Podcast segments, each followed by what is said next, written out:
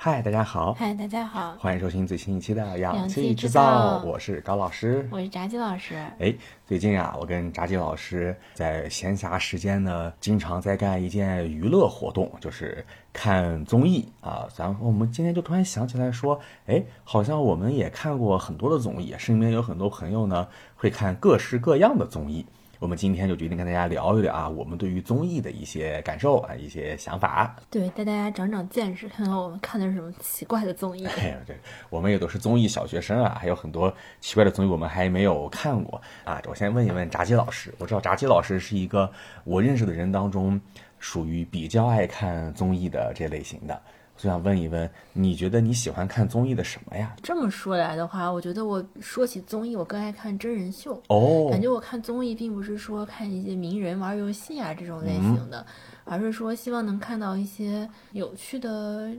视角吧。就我觉得我自己比较喜欢的一个综艺是《快乐再出发》，感觉这个里面大家就会呈现出一种啊，大家都是中年男的啊，都是一些可能有有些成功，可能有些失败的中年男的，嗯，大家在面对这些事情的时候的一种态度吧。就我觉得我看综艺和听播客都有类似的地方，就会获取一些新的视角，对，会感觉有接触到一些我觉得在日常生活中大家可能接触不到的一些人的情感和表达吧。也就是说，杂志老师喜欢看真人秀这类型的。那比方说像呃之前这特别火的什么《爸爸当家》呀，《爸爸去哪儿》呀，你也都是比较爱看的嗯，对，啊。那像咱们小时候特别火的这个什么超级女生、快乐男生那那种选秀竞技类的综艺，你不太喜欢，我觉得大家有些人是看唱歌，就大哎家看这种综艺看的是一种唱歌。相当于当晚会来看。啊，对对对，但是我的话可能更想更喜欢看大家排练的时候的一些花絮剪辑。哦，但后来吧，我就发现这个芒果台的剪辑啊有很多问题，它可嗯能剪辑都是很奇怪的一些内容，哦所以我对这种类型的节目也就没有那么感兴趣。哦啊，小时候咱们看的最长，我最喜欢看的综艺就是那个什么，呃，交换空间，哎，对对对，但是我哎感觉那个算是综艺吗？就第一次知道，我觉得算吧。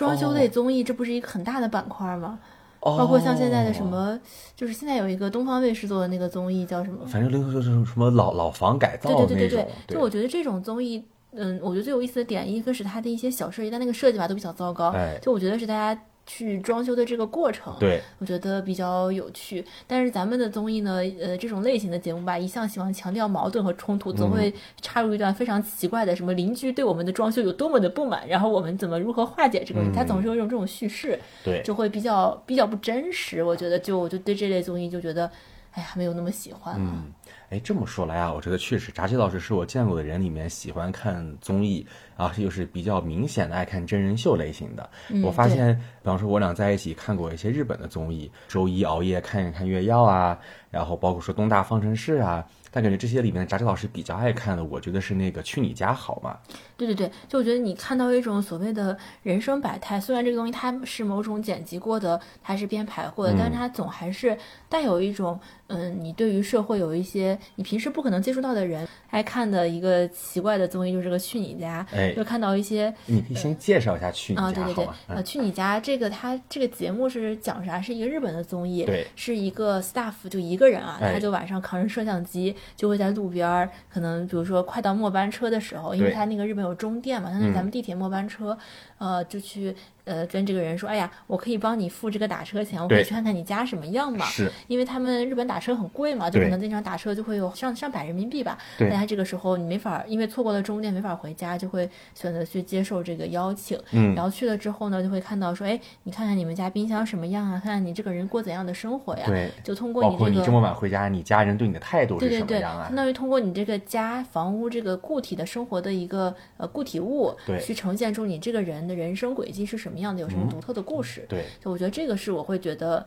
很有趣的一个呃节目，然后他还会有一些回访，就有些人实在是生活太过于离奇，他会在四五年之后再重新去这个人家，人对对看说你现在过得怎么样，你以前那个情况解决没有？是我会觉得大家生活真是千姿百态，各种情况都有。对我觉得这个就是我会觉得比较喜欢的一种类型的综艺。对他除了像炸鸡老师说的半夜三更在路上通过这个嗯替人花钱打车回家来要挟一些人去你家以外，还有一种常见的方式是，他们会在那个市就是超市里面放摄像机，然后会告诉大家说，哦，你如果选择让我们去你家拍摄的话，可以把你今天超市里面买肉的这些钱都给你结掉。对对对，这里面可能是就偏向于家庭类型这。个主要是在疫情期间，因为啊不能接触，对对然后大家晚上可能也不会出来，这是他们就会这么去做。包括像月曜，对月曜就是周一的意思。嗯呃，周一开始熬夜，它这个是一个深夜型的节目，嗯然后它带有一些猎奇的这种目光吧，就去看一些野人、啊。对，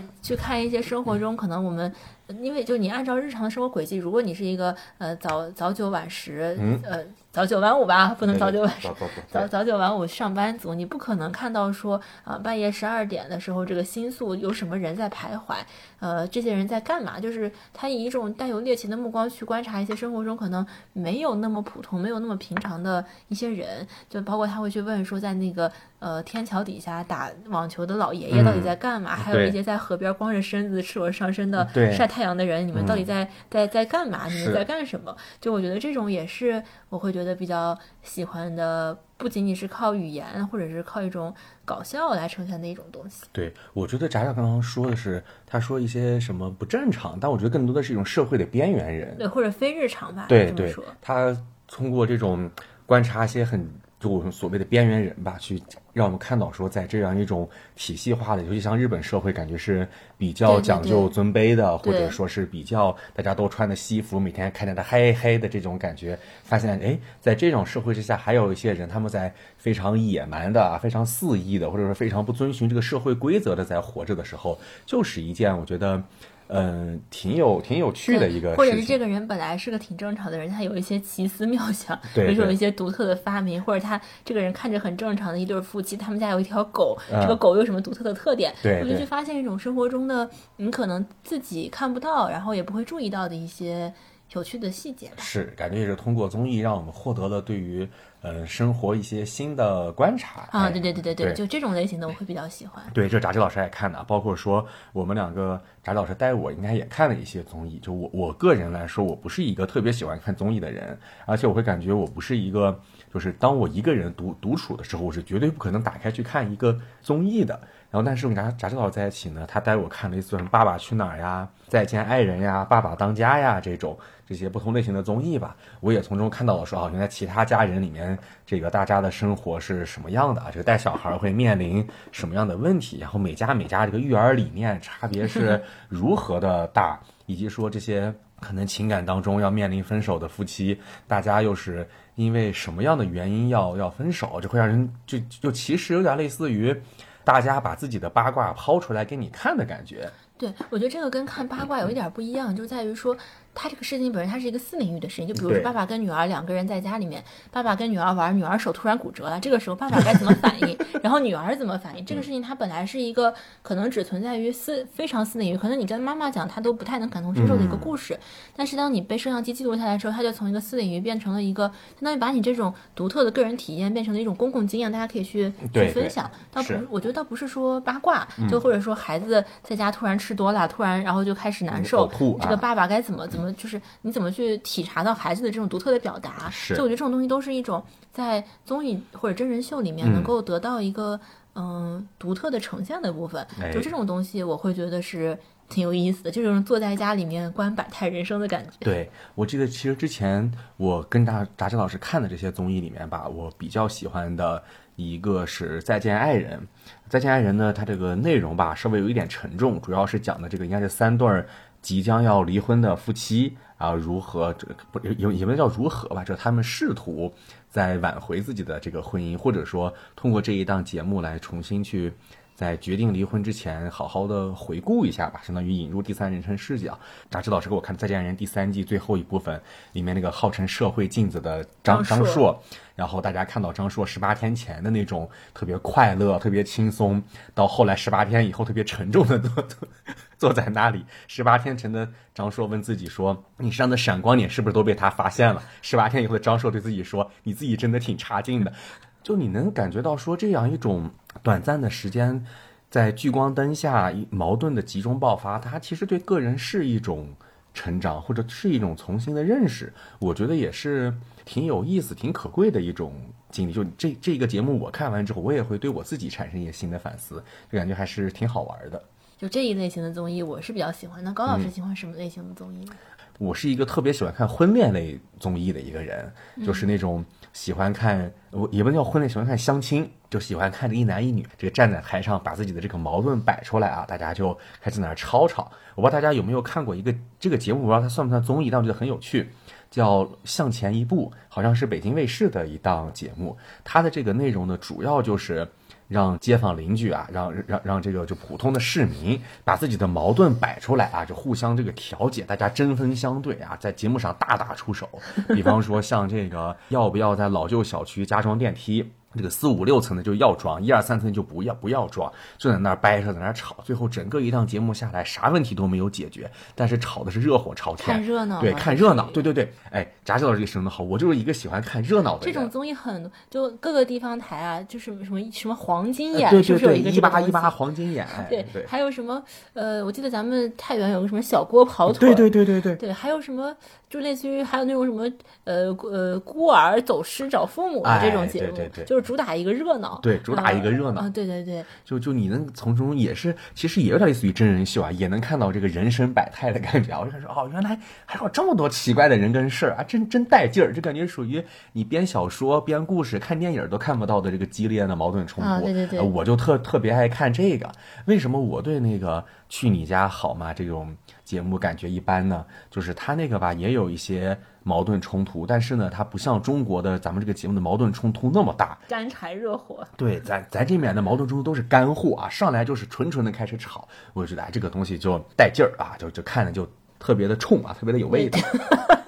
对，特别确实，你要说这种呃一八一八黄金眼，对对，小锅跑腿啊，这种类型的节目吧，你跟日本的那个去你家比起来啊，确实是有这种国民特色。对，咱们的是主打一个热闹，呃，纠葛很深。但日本那个主打一个就这样，我们也要就这样生活吧。对对对。他最后那个片尾曲是 Let It Be，就是说我们虽然有很多困难，但是我们就 Let It Be，我们就这样生活，我们就是我要跟你干到死。对。看来，我觉得咱俩就是还是有相似的地方。对，就是有些人呢，就是看综艺就喜欢看看一些俊男靓女啊、跳舞啊、唱歌啊这种类型。是。那我们就简单的回顾一下我们小时候，或者是呃到目前为止吧看到的一些综艺的类型，感觉这个也能展现出现在目前的一个行业的改变吧。我感觉这个挺有意思的。是。那你记得你印象最深的小时候看的是什么综艺吗？哎，我为了这期节目啊，提前做了一下功课，因为我知道这个外国这个综艺呢启蒙比较早啊，咱咱大家都知道，我们国家这个长期以来啊，即便是电视娱乐节目，也是要以教导人民为中心思想的。然后我看了一下。有有一些人呢会说中国最早的综艺是一九八三年的春晚，但是呢还有很多人啊会认为说，呃，其实我们最早的综艺是一九九零年开播的两档央视的综艺，一个呢叫正大综艺，一个叫综艺大观。大家听这个名儿啊，就是有一种堂堂正正，就是官方军带编制的感觉。你要像现在，你哪个地方台或者呃什么爱奇艺、优酷会？会给自己的节目起一个比，比方说《奇葩说》啊，叫《奇葩综艺大观》的，这不可能啊。但是当年这个九零年的时候，央视啊就搞了这两档节目，就正大综艺跟综艺大观。我不知道，就是我们作为九零后，我现在都还记得这个正大综艺里面有一个经典口号，叫“不看不知道，世界真奇妙”。嗯，对，有印象。对他当时应该是有点类似于通过电视屏幕带你游览世界的感觉。对，对他会带着你看世界各地是什么样什么样。现在想一想，九十年代，包括说刚刚零零几年嘛，零零几年初，中国才刚刚加入 WTO，大家出国还是一件特别稀罕的事儿。在这个时候，你通过综艺大观，然后。后去看看世界各地的风土人情，外国人是怎么样的，也有一种呃猎奇的，然后开阔眼界的感觉。对，我觉得这个里面小时候是受教育的，就是你要通过这个去认识世界啊，去获取很多的知识。对，说到这儿，我突然想起来说。呃，好像小时候还有一种类型的综艺啊，就可能在这个之后，嗯，什么吉尼斯世界纪录，哎，对对对，好像就是反正就类似于什么一个人，然后拿牙咬一辆车，对我印象中有这个有这个场面啊。这个呀，应该反正不是正大综艺就是综艺大观。这两个节目后面呢，有一个节目啊，就逐渐走走向了这个类似于吉尼斯世界挑战，就是把这个奇观，就是把收集奇观走向的极致啊！我不是啊收集奇观，我是收集世界之最，啊，就特别带劲儿。是当场展现，对对对就是要现场挑战，对，就是什么一些牙咬一辆车，对对就这种，我就当时我不太我不太理解，实对话说。，然后当时就会有一个所谓的什么世界什么吉尼斯官方记录员，哦对对对对对对然后现场给你公证你有没有通过挑战，通过之后给你颁颁一个奖牌，然后他们有很多各种各样奇怪的吉尼斯世界的挑战记录。我当时经常看到中国老会挑战什么什么最多人同时间做广播体操。我当时觉得说说以这有一些综艺怎么就就有一些这个竞赛怎么说呢？感觉有一些讨巧，反正我觉得比较搞笑。哎，但好像日本现在还有人去做这种挑战，哎有有有。就是什么呃，我那天看好像是月曜吧，就是说他们有一个人有一个梦想是说我要在最短的时间内召集最多的忍者，然后那个吉尼斯世界纪录它是有要求的，说你必须得穿好忍者服，然后在同一时间，他他就每天就每年都会去挑战，然后每年都会召集很多人，对，就还是有人对这方面对这个大是感兴趣的，对就这对这个极致，我我我觉得实话说，就吉尼斯世界世界纪录这个东西，有一种鲜明的工业时代的特点，就是有一种人类力量勃发，然后要认识世界，然后开始展现自己 power 的这种旺盛的生命力的感觉。然后你说像现在大家都在青年人啊，都在北京、上海都躺平了，说去搞吉尼斯世界纪录，这感觉就不可想象，谁会闲得干这个呢？就很搞笑。然后另一个呢，就刚刚说到的综艺大观啊、综艺大观呢，大家听这名儿啊，就是特别带劲儿。我当时查了一下啊。说这个综艺大观的内容编排的特点啊，就是五花八门儿，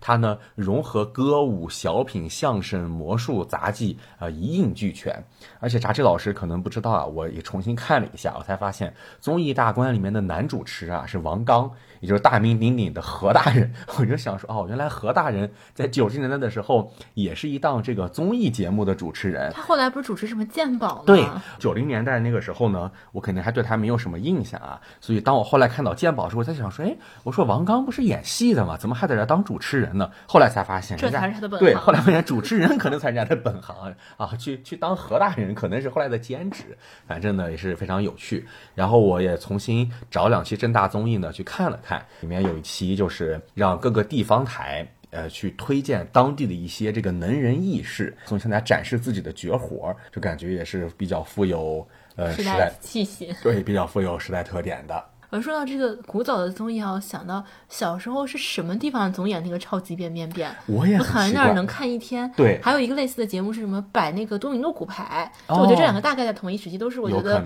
非常就是一看你看一天，然后就感觉说也看不太懂他在干啥，因为他不像正大综艺，就是我要带你展现世界，对就是一群人上来然后扮演一个什么超级变变变对然后就变出来一些非常恶心的、奇怪的一些穿黑衣服的那个人出来了。然后那个多米诺骨牌也是摆摆摆摆，然后开始哒一一推又开始倒。啊，我印象中应该是，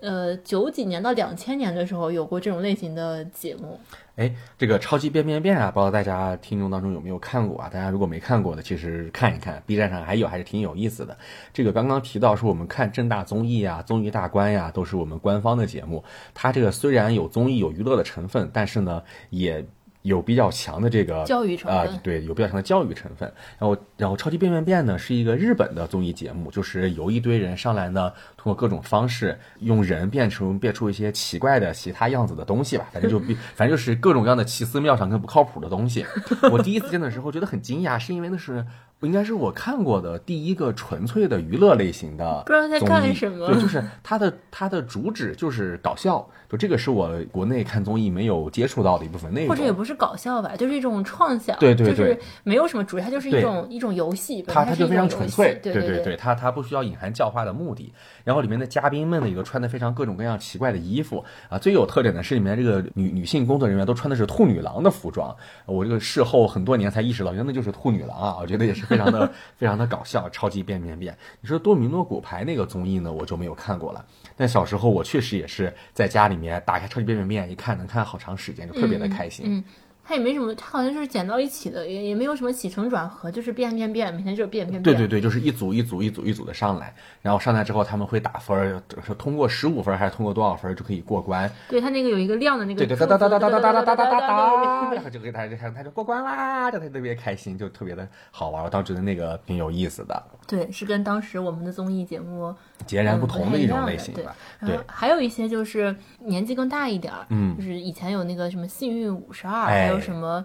呃一呃开心词典，这哎，种都是。带有某种怎么说，是是有某种知识类的对，是就是有一段时间感觉素人参与知识类节，目。素人参与知识类型，你这个说的非常非常准啊！就有一段时间感觉咱们特别实行搞这个知识竞答类的节目，甚至不要说咱们，咱们经常看那个老电影的时候，九十年代、零几年老电影的时候，都会有一个类型，就是有一个外国人啊在台上，有主持人问他，就说是，呃，你知道世界上最深的海沟是哪里吗？然后 A、B、C，然后说出来之后，你选 A，你确定吗？你真的确定吗？恭喜你答对了，就类似于有对，这个应该是引进的一种模式。对对对就那个贫民窟的百万富翁不是也是类似这种？对，是的，是的。然后这个里面，我想重点说一下《幸运五十二》。嗯，哎，为什么呢？因为呃，《幸运五十二》是小时候我们家应该是每周末可能一家老小都会一起看的一个综艺节目，可能是我们家的一个类似于夸拉 tea time 的感觉。嗯，家庭时间。哎，家庭时间，然后周末呢，我们一家三口，那个时候父母工作也不是特别忙，我呢也应该还在，要不然上小学，反正就是可能小学低年级，就就是对对对年年年年龄比较小。然后那个时候呢，我们一家老小啊，就周末坐在电视机一起看。当时那个主持人我还记得是李咏，然后感觉李咏也是当时国内这些主持人里面少有的，洋派洋气，感觉对对烫个头发对，烫。烫个头，然后感觉整个主持风格也比较跳脱，比较比较嗯搞笑，对对对所以说感觉是让人眼前一亮的感觉。而且那个时候，这《幸运五十二》里面有一个环节是一家人站在一起，类似于什么你来比划，我来猜，类似于这种感觉。然后猜出来之后。你们就可以闯关，就可以去拿那个里面有一个房间，里面都是各样的大型电器，嗯什么洗衣机呀、冰箱呀，你就可以挑，你就可以选选，你说我要这个电器，要那个电器。然后当时我们就会一家人一起看这家人是怎么答题的，他们答的对不对啊？他答的好不好？甚至还会想出来，如果我们一家人也去的话，应该怎么答这个题？嗯对对对就会感觉是一件特别特别呃有趣的，全相当于合家欢式的一个活动。然后后来我也查了一下，你知道为什么叫幸运五十二吗？不知道。对，很奇怪吧？我也觉得说为什么叫幸运五十二？后来我发现他的意思是说，一年有三百六十五天，然后呢以七天为一周，除完之后正好大概是五十二周，也就相当于幸运五十二，哎，就相当于是你每周末都来看啊，每周末都很幸运，哦叫幸运五十。然后呢，这个节目呢也不是我们本土的，它是英国的一个叫什么棒还是一个什么什么节目引进的。哦它那个节目呢，其实跟国内的区别在于它带有一点博彩性质。嗯。然后呢，咱们国内引进了之后呢，为了符合这个社会主义核心价值观啊，就把这个博彩性质的改掉了，就把它变成了这样一种类型的节目。哦后来这个幸运五十二呢，应该我后来查一下是零七还是零八年呢，就给停播了，它就改版成了我们后面的另一个大家很熟悉的节目，叫《非常六加一》。对对对对。哎，非常六加一，我有两个那是七天都很幸运的意思吗？有可能。非常六加一有两个特点，我印象很深。一个是那个李咏会比一个手势，对对对就就是那个把五指伸开之后，把食指、那个对对，把食指跟无名指缩回来，他就一起说非常六加一，然后大家就会一起比比这个手势，这是一个。另一个是他一个呃砸金蛋的一个环节，嗯，然后就会摆一排金蛋，就会砸，哎砸那个金蛋怎么样怎么样？这不也是赌博吗？呃，是啊，所以后来这个环节被取消了。啊，真的吗？就是我们的这个节目一定要强调一个正能量啊，就就是要符合我们的这个这个价值观，所以后来的那个也就没了。但是不管怎么样，呃，我我们家啊，当时看这个《幸运五十二》跟《非常六加一》，都是一个合家欢式的特别快乐的时光，因为它是在我记得是。周末的周六还是周日我忘了，反正早上播对上上午啊播，然后可能哎周末上午我们一家睡起来一个懒觉，然后吃完一个早饭，然后一一家坐在电视机前，然后晒着太阳，然后开开心心的看上一场合家欢式的综艺，中午一块儿吃个饭，这就是我在童年印象当中特别幸福的一幕。啊，对，哎，好像我印象中是那个呃，有一个什么过年七天乐，就是哎非常对六加一的一个衍生节是目。这个节目特别好啊，是因为大家过年都没啥事儿，特别无聊，然后就看这个过年七天乐。对对然后看还有几天就就就过完年了。这每天倒计时心里也太难受了。过年七天乐，最后一天乐。对，好像我印象中是我看过这个。说到这种闯关类的，就是我们家可能没有那么频繁的看这个上午的节目啊，嗯但我们家会看那个开心词典。哦我妈好像那个时候比较喜欢王小丫，我妈觉得这是一个特别睿智、知性啊，这个独立女性啊。我妈觉得这个王小丫是一个。她觉得这个她的理想人设嗯就是很聪明啊，每天主持一些节目是什么，就是按题呀、答题呀、对对对，呃，然后我们家好像也会就是类似于说一些这个答案，但是也没有看很多次。嗯，但这种答题类的节目呢，确实我爸我妈他们喜欢看，因为他们俩有一些就是喜欢。他们俩就参与感对他们俩就喜欢干这个事情。嗯后面有那个什么一站到底，哎然后我妈和因为那个主持人好像也是两口子，我妈跟我爸也喜欢看，哦然后我也看过一段时间，是浙江卫视播的。对对对，嗯、就是什么答题，然后答不对就就跳下去，呃不是他他他不是跳下去，他就掉下去。对掉下去，但是他会给你拍一下去那个特别丑丑啊，的对对那一幕，然后这种类型就是类似于参与感很强的这种节目呢，还有一种是什么？类似于你猜猜谁在说谎。我不知道你看过没有，哦也是浙江卫视可能有，我爸我妈也喜欢看，就类似于你上面站五个人，然后这五个人呢，有一个人说的是假的是卧底，对对对，然后那个有一个人上来就要猜这些人谁在说谎，然后我爸妈也喜欢看这种节目，嗯。就我觉得我爸我妈整体喜欢看这种参与感比较强的，哎。能分辨出到底是你你行还是我行，就是我爸我妈哦。两个人看的时候就要比说是你猜的对还是我猜猜的对，是你行还是我行，就是哎，你看这看不同的综艺啊，人的这个性格真的是完全 不一样的。我爸我妈就喜欢这种，就我我是很很很很很迷惘的啊，就是啊有很多这种答题类型的综艺，对对对。嗯，还有什么类似于呃古古诗词，就是有那种记古诗词的那种呃节目。呃，那个叫什么中国诗词大会，啊，反正就各种这种类型的，就只要带有这种，呃，因为他观众也是参与的嘛，那诗词大会也是设计成说你可以跟他一起答题的那种感觉。是是，就这种呢，我爸我妈都会看看的，然后就是就是，你看，哎，你不行，然后这个人答对，说，哎，你看我就真行，然后这个人答对，对哎，你还真行，就是这种。是是是就我爸我妈追求是一种这样的类型的一个节目，感觉也是一度的一种一种我们国家一种以崇尚知识导向的这种 这种这种特对点。，其其实现在这个中国诗词大会，包括说之前还有个什么汉字听写大会，这些啊对对对这些节目都有什么。成语大会？，对对对，其实你不要说这个，你忘了呃什么，地图大会是不是？地图大会我就不知道了。好像有，就是也是看各种地图答题，又有知识又有竞技。，对，但我不知道你有没有印象，就是呃，咱们如果小时候看这个什么英剧呀、美剧呀，里面一个好学生的这个形象啊，他往往会有一项技能，对他参加拼词比赛。嗯，还有哎他们有那个地图比赛，就啊是拼地图或者画地图或者认地图。是，就是说明大家对于这个知识竞技类的节目啊，这不管是国内国外，大家都是呃比较热衷于参、参与的。对对然后呃，我们家呢也看过这种节目，我们家呢在看这个节目，除了自己亲身参与之外啊，还会对选手做一些点评，比方说，哦哎，我一看这个七号选手就不行啊，他肯定不如这个六号选手你看这就。不一样，我们家人是看我们答的怎么样，你哎们是看这个选手怎么对样。对对这种类型的还有什么青歌赛呀、什么主持人大赛呀、啊对对对对对就是都是可以你作为评你以评委对对的身份去点评这些人究竟表现如何。是我觉得这个是参与感是不一样的。，对，就是有的人呢是把自己当成选手啊，嗯，有的人是把自己当成评委。哎，有的人就是都说啊，我就是遗珠气玉啊，如果我去了就没有你们的事儿啊。有些人呢，想就是觉得说，哎，就是我就是评委啊，我是场我是场外评委啊，看你们这些人行不行？嗯我觉得大家都是相当于同一个综艺，不同的看法，也是有截然不同的感受。对，还有一种就是这种素人参与的综艺类型也是很火的，是一种嗯找工作类型的综艺。哦，对对对就这个也是一个大头，就是素人。我们现在讲素人参与的有这种呃答题类的、哎竞赛类的，对然后还有包括像刚刚说的那种相亲类型的，这也是一个大头。还有一个就是找工作，你上电视找工作，我觉得这个也啊。，boss 直聘啊，相当于对是，对，这个好像一度是很火，现在好像这两年也也逐渐可能工作不好找吧。现在就是有那种能诞生那种明星，就是类似于什么我是北大本科生，然后我长得又帅，我又是都很强，他就会变成一个类似于有点类似于自带流量。对对对对，就是你最后是要最后产生的是一种我们之间又优秀又又很有智力的这种。对对对然后这些人就是好像这种类型的综艺也流行了一段时间，但我从来没看过。我印象当中啊，应该这个七八年前，当时天津卫视特别喜欢搞这种类似于职场招聘类的节目。呃，来自全国各地的满怀梦想的这个青年人啊，就来这里参加节目。当时主持人是那个张绍刚，好像就有很多各个公司的老板坐在那里，然后大家呢，这个人上来就会展示自我，说啊，我我我有什么特长啊，我有什么特点，然后我希望找一份什么什么样的工作，会相当于做一些展示。然后老板呢就会出一些考题，比方说，哎，说这个一个女孩上来说，我以前学过播音主持，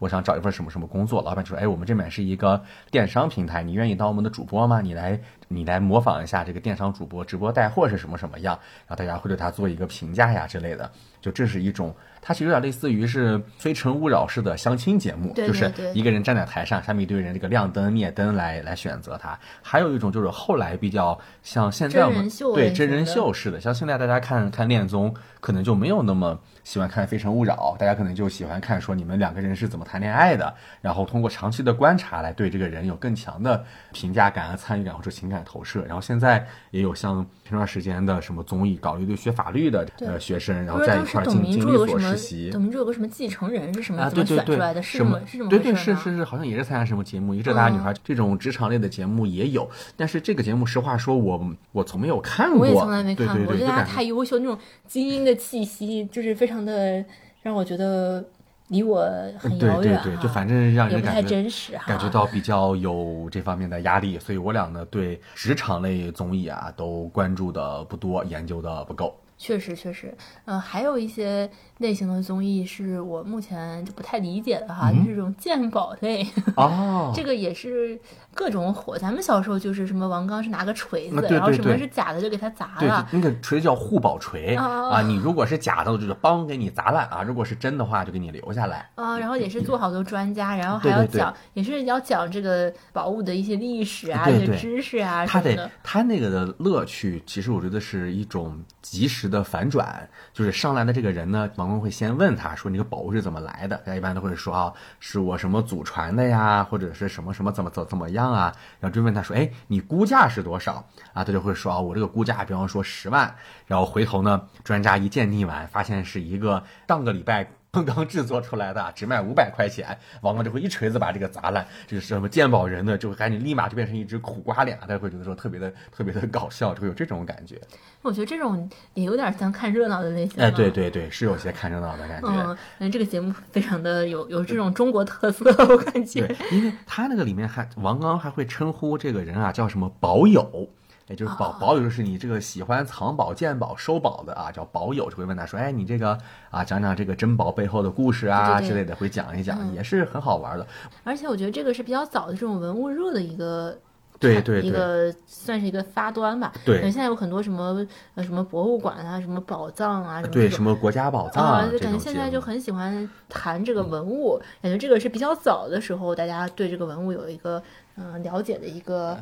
对节目吧，这几年这种文物类型的综艺节目也挺多的，大家就请什么各地的博物馆长过去讲讲这个文物的历史，还会让演员去扮演这个文物的，相当于再现当年制作文物背后的故事。然后一度呢也是特别火，然后有很多人是喜欢看这方面的东西的。但是这个咱俩看的好像都都不怎么多，就可能我们两个不是那种特别喜欢在电视电视不太感兴趣，对，也不是那种喜欢在电视上面接受别人给我们进行搞教育的这种人吧。对，但是你看看这种看热闹还是挺开心的。哎，对我我我就是喜欢看热闹。对，咱们你看咱俩就定性了，我是喜欢看真实的这种人生百态，你喜欢看热闹。哎，对我喜欢看。这个这个里面没有咱们喜欢的内容。对 对，就是给别人给我上课，我我不乐意。上课就算了。对对对。对，那我们再说说呃其他的一些类型的综艺。哎，好呀。比如说，我最喜欢看的这种婚恋类的综艺哈，婚恋类的综艺，高老师也喜欢。高老师看的是一种热闹啊，什么《非诚勿扰》《中国式相亲》啊，哎，对对。但我我喜欢看的是一些有趣的百态，比如说《幸福三重奏》里，大家基本都已经离婚了啊。哎，是。最近好像福原爱又有一个什么新闻，说福原爱被她老公告上了法庭，对，说是要判刑还是？对，说是他俩离婚之后把那个孩子判给了那个她老公，嗯，但是福原爱好像是把那个孩子带到国外去玩了，嗯，在日本这个属于你拐拐卖儿童，而且还。是带到国外去，这种好像是要判两年以上的，这个家庭法院要判刑的。哦，就是呃福原爱哈，包括像当时大 S 跟她老公，当时也是上那个《幸福三重奏》。对，好像他俩也包括之前大家还看那个什么张嘉倪跟那个什么买超啊，对，那个也那个是妻子的浪漫旅行啊，对，然后当时还有汪峰跟章子怡，这这这都离了，这都是些什么烂节目呀？对，都是同一期，然后都都离婚，然后。就是虽然它是个综艺节目，但是也能看出一些有趣的这个这个内容。当时那个蒋勤勤和那个陈建斌，对陈建斌好像就是因为这个节目被骂的不行。陈建斌就是好像蒋勤勤怀着孩子，那个陈建斌做饭还是哎是。然后我记得当时那个大 S 跟那个什么谁上台之后，大 S 说什么什么女人不能自己剥虾。什么必须让老公给自己播之类的，反正就是也会有些各种各样的相处之道跟言论上了热搜，大家会觉得特别的有趣。对，还有就是湖南卫视做过一系列什么我家那闺女、我家那小子这种。对，当时还有什么傅园慧他们还还上来，包括陈乔恩。对，我觉得这种他也是半素人，因为像这种傅园慧、呃陈乔恩这种，他们的爸爸其实都是素人嘛。对。就看就说，哎，这些人爸爸还还郑爽。哎，对对对。郑爽也上过我家那闺女，就觉得。哎，这个这个爸爸有点有点有点子东西，啊对，这很难评。这个就是展现出了一种原生家庭一个独特的热闹的地方，嗯就是是的你们看，因为他们会去那个人家里，还有然后他爸吴昕妈，，吴昕，对对对，吴啊昕他爸我觉得还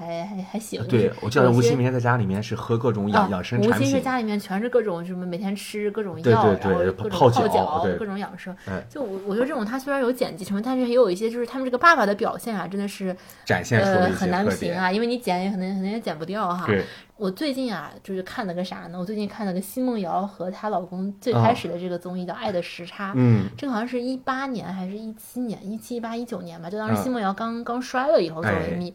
她跟那个何猷君嗯认识的时候，他们在那个综艺上，这个何猷君是怎么追奚梦瑶啊？就是这些，呃，我觉得很有趣啊。嗯就是现在在看五六年前的这种综艺，你随着事态的发展，相当于你回顾以前他们在综艺中的一些表现。他们俩上了《爱的时差》之后呢，后来好像是前一段时间上了这个《幸福三重奏》，嗯，就是他们已经有了有了一个小孩的时候啊，生了一个儿子的时候，然后后来又生了两个儿子，呃，对。就生了一个儿子一个女儿，现在在上这个《爱的休学旅行》对对对，就我觉得这个展现是有点东西的。是。包括这个《爱的休学旅行》也是我最近在看的一个综艺，是那个朱丹跟周一围，周一围对。哎。因为我小时候啊老看这个《我爱记歌词》嗯，呃，我跟我爸我妈特别喜欢看这个节目啊，嗯也是带点这个素人竞技音乐类的这种特点啊，就我爸我妈就比谁猜的对哈。哎，然后这个节目里面的朱丹就是主持很亮眼，所以一度呢我们家人都很喜欢朱丹。对对对，后来朱丹好像就是就是就是这个事业就遇到了滑铁卢，哎他好像是把人家什么叫错了名字，他好像还是管人家迪丽热巴叫古力娜扎，还是把我我我不知道对对对，一度很火出圈。现在嗯看直播，他也经常在直播嘛，对然后就好像也是一度说周一围对他是怎么地来说着啊？PUA 他啊，对对对，然后后然后就看了这个《爱的休学旅行》啊，就是昨天我还跟高老师讲啊，就是哎周一围亲了一下朱丹，然后周一围说：“哎呀，你的口红怎么这么黏？嗯有点黏。”然后就是那种带点撒娇那种就语气说：“嗯哎，怎么这么黏？有点不好意思。”嗯然后朱丹就对他解释成说什么他擦他亲了我擦腿，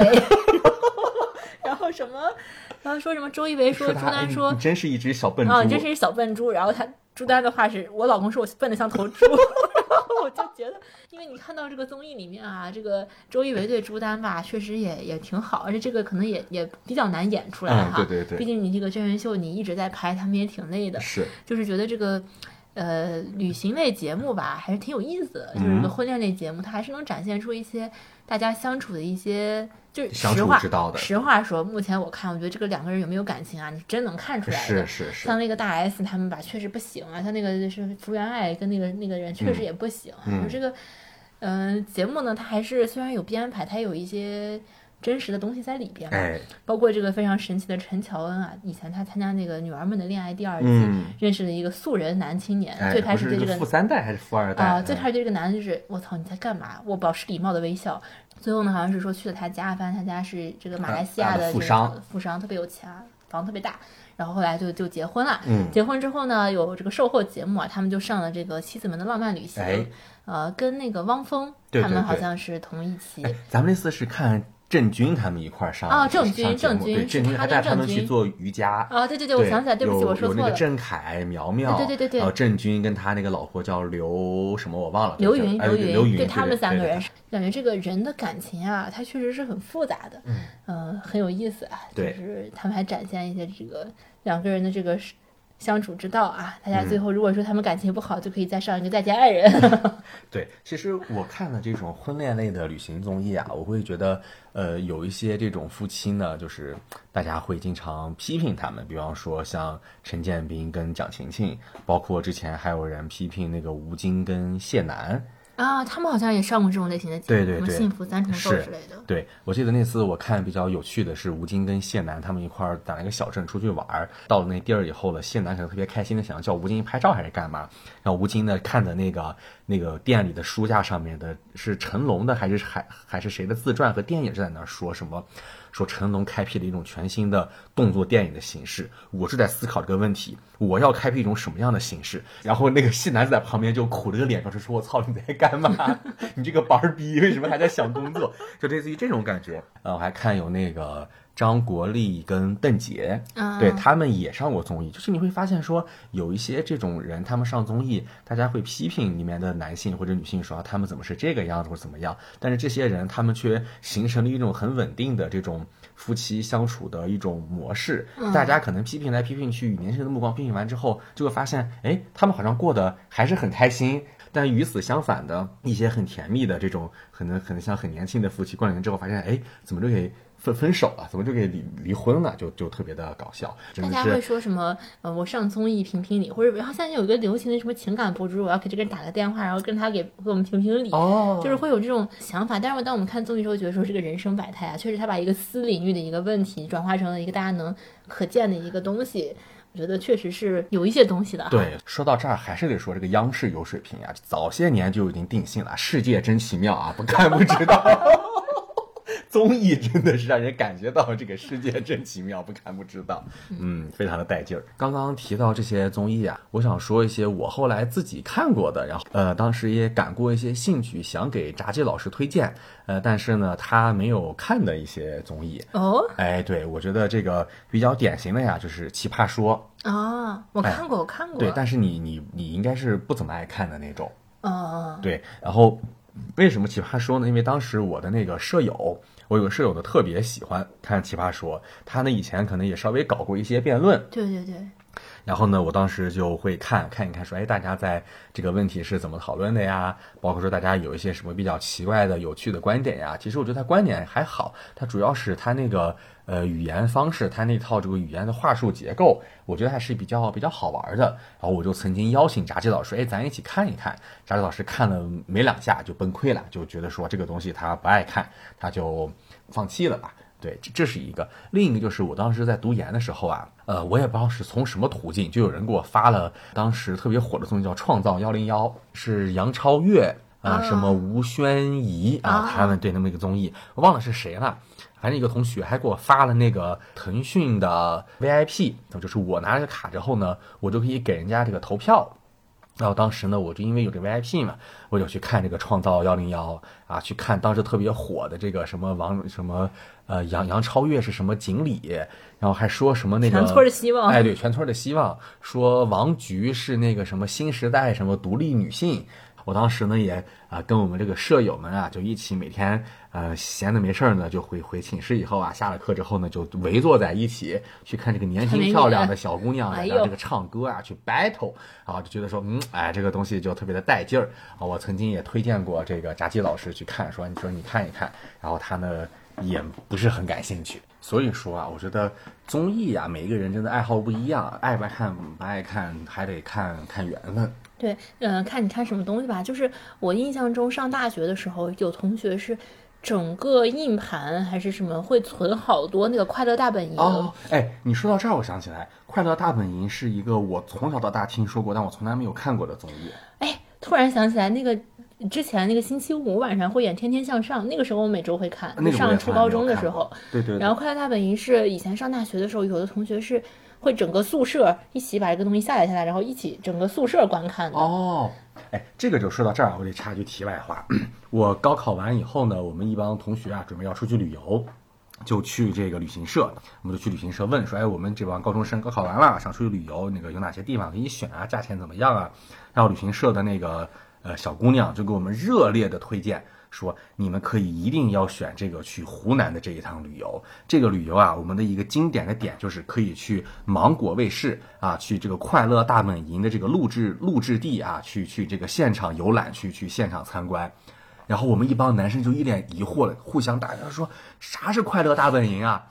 然后那个女生就特别跟看到外星人一样，说你们没有看过快乐大本营？我们就说啊，啥是快乐大本营？然后那个人就特别的惊讶，就我觉得这个也是呃比较嗯怎么说呢？可能是是不是是是男女不一样嘛？反正我身边好像没有男生看快乐大本营。嗯，那我就不懂了。咱们以前也是比较古早的一些哎综艺节目吧。对，呃，说了这么多国内的呀，我们再稍微聊一聊国外的综艺，对不对？嗯呃，炸姐老师呢，这些年呢也带我看了一些国外的综艺啊，像刚刚大家听听我们提到的日本的一些综艺，什么月曜呀，呃，这个什么去你家呀，还有我特别喜欢看的人间观察呀。嗯，对，哎对人间观察是高老师给我看，就是一个看热闹啊，这里面没有任何真实的情感。对对对，这这个人间观察的特点啊，就是纯粹看热闹，特别带劲儿。它里面其中有一期有几期啊，我印象都特别深。就比方说，她把老公叫到这个现场，就是周围其实都是群演，但老公不知道，老公跟老婆来了。然后呢，催眠师就跟老公说：“我给你催眠，催眠之后呢，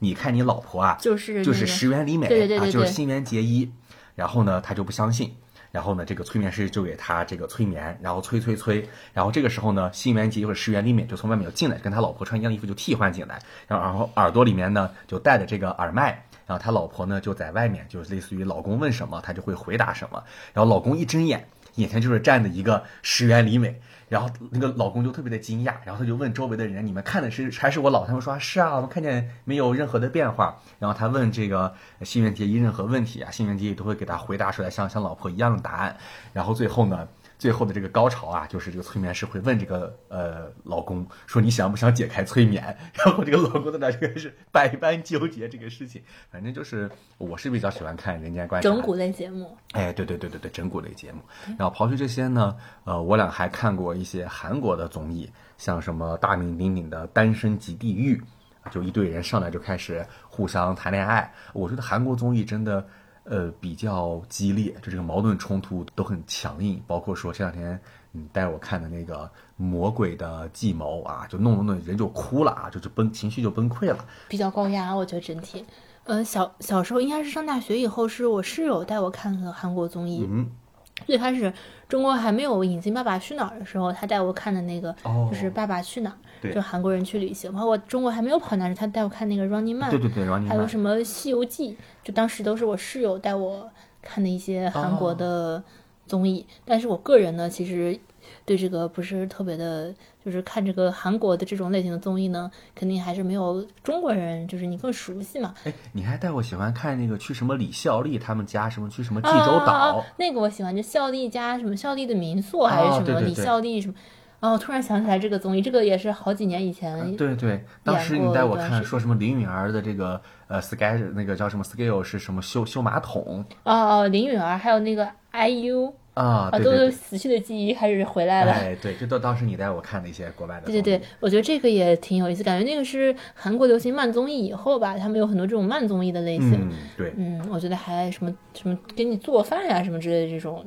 节目吧。是。对，说到刚刚高老师说我不爱看这种言语类节目，最近也很流行啊，什么什么欢乐喜剧人，什么单口秀、哦。脱口秀，什么单人 stand up，对对对对。那个叫 stand up 叫什么？单单立人儿，哎。呃，就是这种呃辩论类的这种这种节目，包括像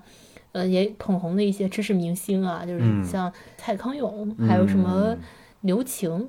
不知道这个名字不知道。呃，就感觉有一些这种语言类的这种节目，大家也是有些人会喜欢一种独特的表达，或者一种语言的交锋，嗯或者是很多人会喜欢一些这种言语上的这种交锋，就感觉大家喜欢的东西确实是嗯不一样的。然后最后呢，我想给大家讲一讲我最近在看的一些综艺吧。哎好啊嗯，这里面也包含了一些我们刚刚还没谈到的类型，嗯就是这种旅游类的。我最近在看《花儿与少年》，哦，这个《花儿与少年》，我很早之前就知道，什么宁静参加的时候各种抓马，小公主啊，各种这种奇怪的东西。最近这个《花儿与少年》是迪丽热巴和什么秦岚，嗯。还有什么胡先煦、王安宇，还有这这这两个男的，就是我我确实也不知道哈，嗯。就是他们去什么丝路，就是往往往西边儿啊，就是沿着丝绸之路往出往出走。嗯。就我觉得这种旅游类综艺呢，我特别我觉得特别适合全家一起看。哦就尤其是吃饭的时候，因为你风景比较好嘛，对包括对对对，包括像这种中餐厅，就它虽然有一些矛盾啊，它这个芒果哎 TV，我突然想起来，当年那个黄晓明对是不是对对对对参加过那个节目？对对对对什么我不要你觉得，我要我觉得黄。晓明参加中餐厅应该是好几季连续都是他。对对对，好最开始还有什么赵薇，对对对，还有什么那个小虎队那个人叫啥呃来着？苏有朋啊，苏有朋。好像就是在那个里面，黄晓明的这个霸总发言就彻底出圈，大家就发现说哇，这个人太有趣了。对对对，就这种类型的节目，就是我觉得也也有点算是慢慢综艺，就在在虽然比较快，就是它没有一个特别呃强的一个小的这个抓马，嗯嗯就我觉得这种就是你全家看，大家能看看懂，就不是很复杂。就你要说你让呃我们父母看这个《魔鬼的计谋》，大家看不明白，就是觉得特别的乱。呃，我其实我我们也看不明白哈。呃，但是我就觉得这种类型的综艺呢，呃，我在看的是《花儿与少年》的，他们在现在在克罗地亚玩，我觉得还挺好的。感觉我们自己到现在这个年纪出去玩，其实挺累的。嗯而且看他们玩，他们就是坐飞机坐很久啊，然后三点钟到呀，然后又倒时差呀，你也挺累。但你看看别人玩，觉得还还挺有挺有意思的吧。然后还有一个就是我我刚刚说这个《爱的休学旅行》是朱丹跟周一围的这个 你这只小笨猪，它是我笨的像头猪，是吧？对，就这种，嗯，包括这个里面也有一些我觉得略有真实啊。周一围从兜里拿出一个囊，然后给大家分，还说我这我这个囊就是放在兜里的，大家不要觉得脏，我的兜里挺干净的，就感觉这种非常奇怪的这种这种发言吧。嗯嗯然后还有一个是那个零七幺三的《老友记》，啊快乐老友记》嗯嗯我感觉《快乐再出发》是我去年吧，应该、嗯嗯感觉看到的，觉得特别好的一个综艺。感觉这个就是我目前在看的三个综艺，就不是是之前你还喜欢看那个什么真正的朋友，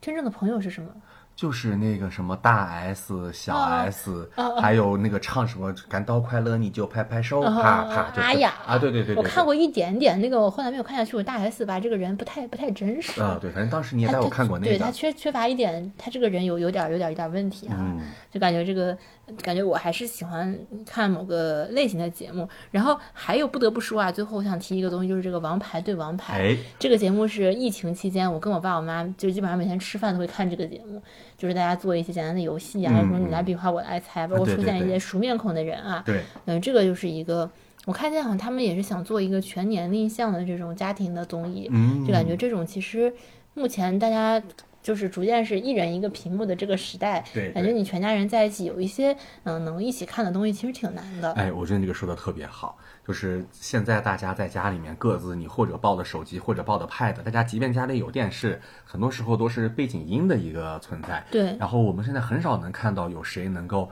呃一家老小围坐在一起去看一个节目，已经是一个非常困难的事情。对对，大家都能看，然后都有认识的人，也都感兴趣。我觉得这个其实对对对，其实挺难的。是。然后刚刚提到《王牌对王牌》啊，呃，这个节目之前应该也是炸鸡老师推荐给我看的。然后疫情期间呢，呃，一个偶然机会，我就跟我爸我妈说，哎，爸妈，那个我这儿有一个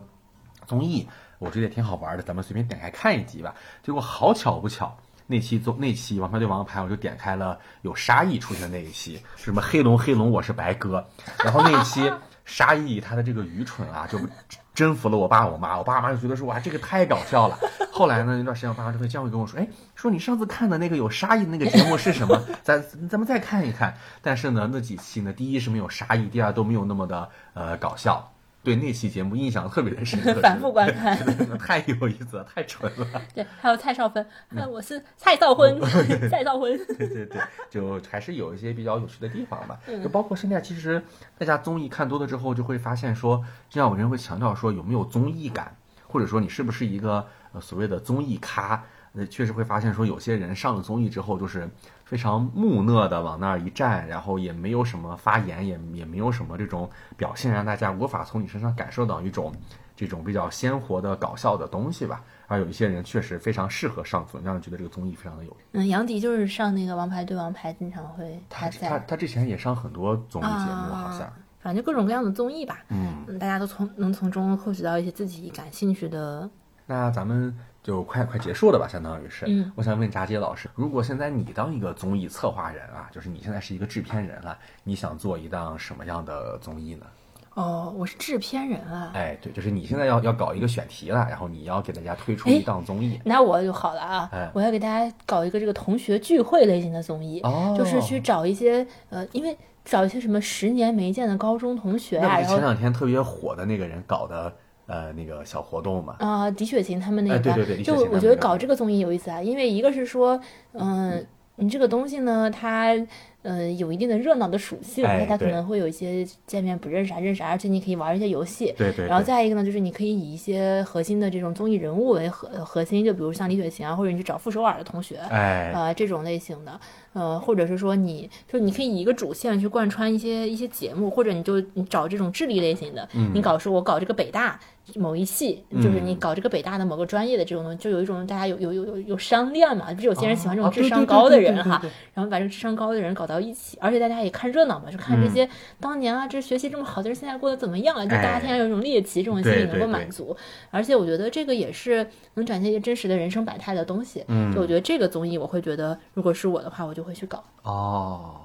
嗯，那高老师呢？我其实问你这个问题，我自己并没有太想好。我我曾经思考说，能不能出现这种这种什么交换爸妈或者交换孩子，就是比方说咱们随机选选几个家庭，然后你们这个相当于彼此交换，然后呢你就去他家，然后呢你就去侍奉他爸妈啊，管教他孩子，然后体验对方家里面的这个家长里短、鸡毛蒜皮跟更让人崩溃的这种事情。是否有这么一个节目叫《变形记》呢？哎，我之前就想说这个可能跟变形记有点像，但变形记它还是有一些有一些差异吧。反正所以说我其实没太想好，如果我来当制片人，会推出一档什么样的综艺。我我其实一直在想。想说，如果我当综艺人的话，我要推一档什么样的综艺？但是呢，我我确实没想出来。而且我不得不说啊，每当我看国外的综艺的时候，我就会觉得说，外国人脑洞是真的大。比方说什么《单身即地狱》啊这种，我觉得这种是我你把我打破脑袋，我都想都想都想都不出来的这种综艺的类型。我觉得我们看的一些外国综艺啊，它确实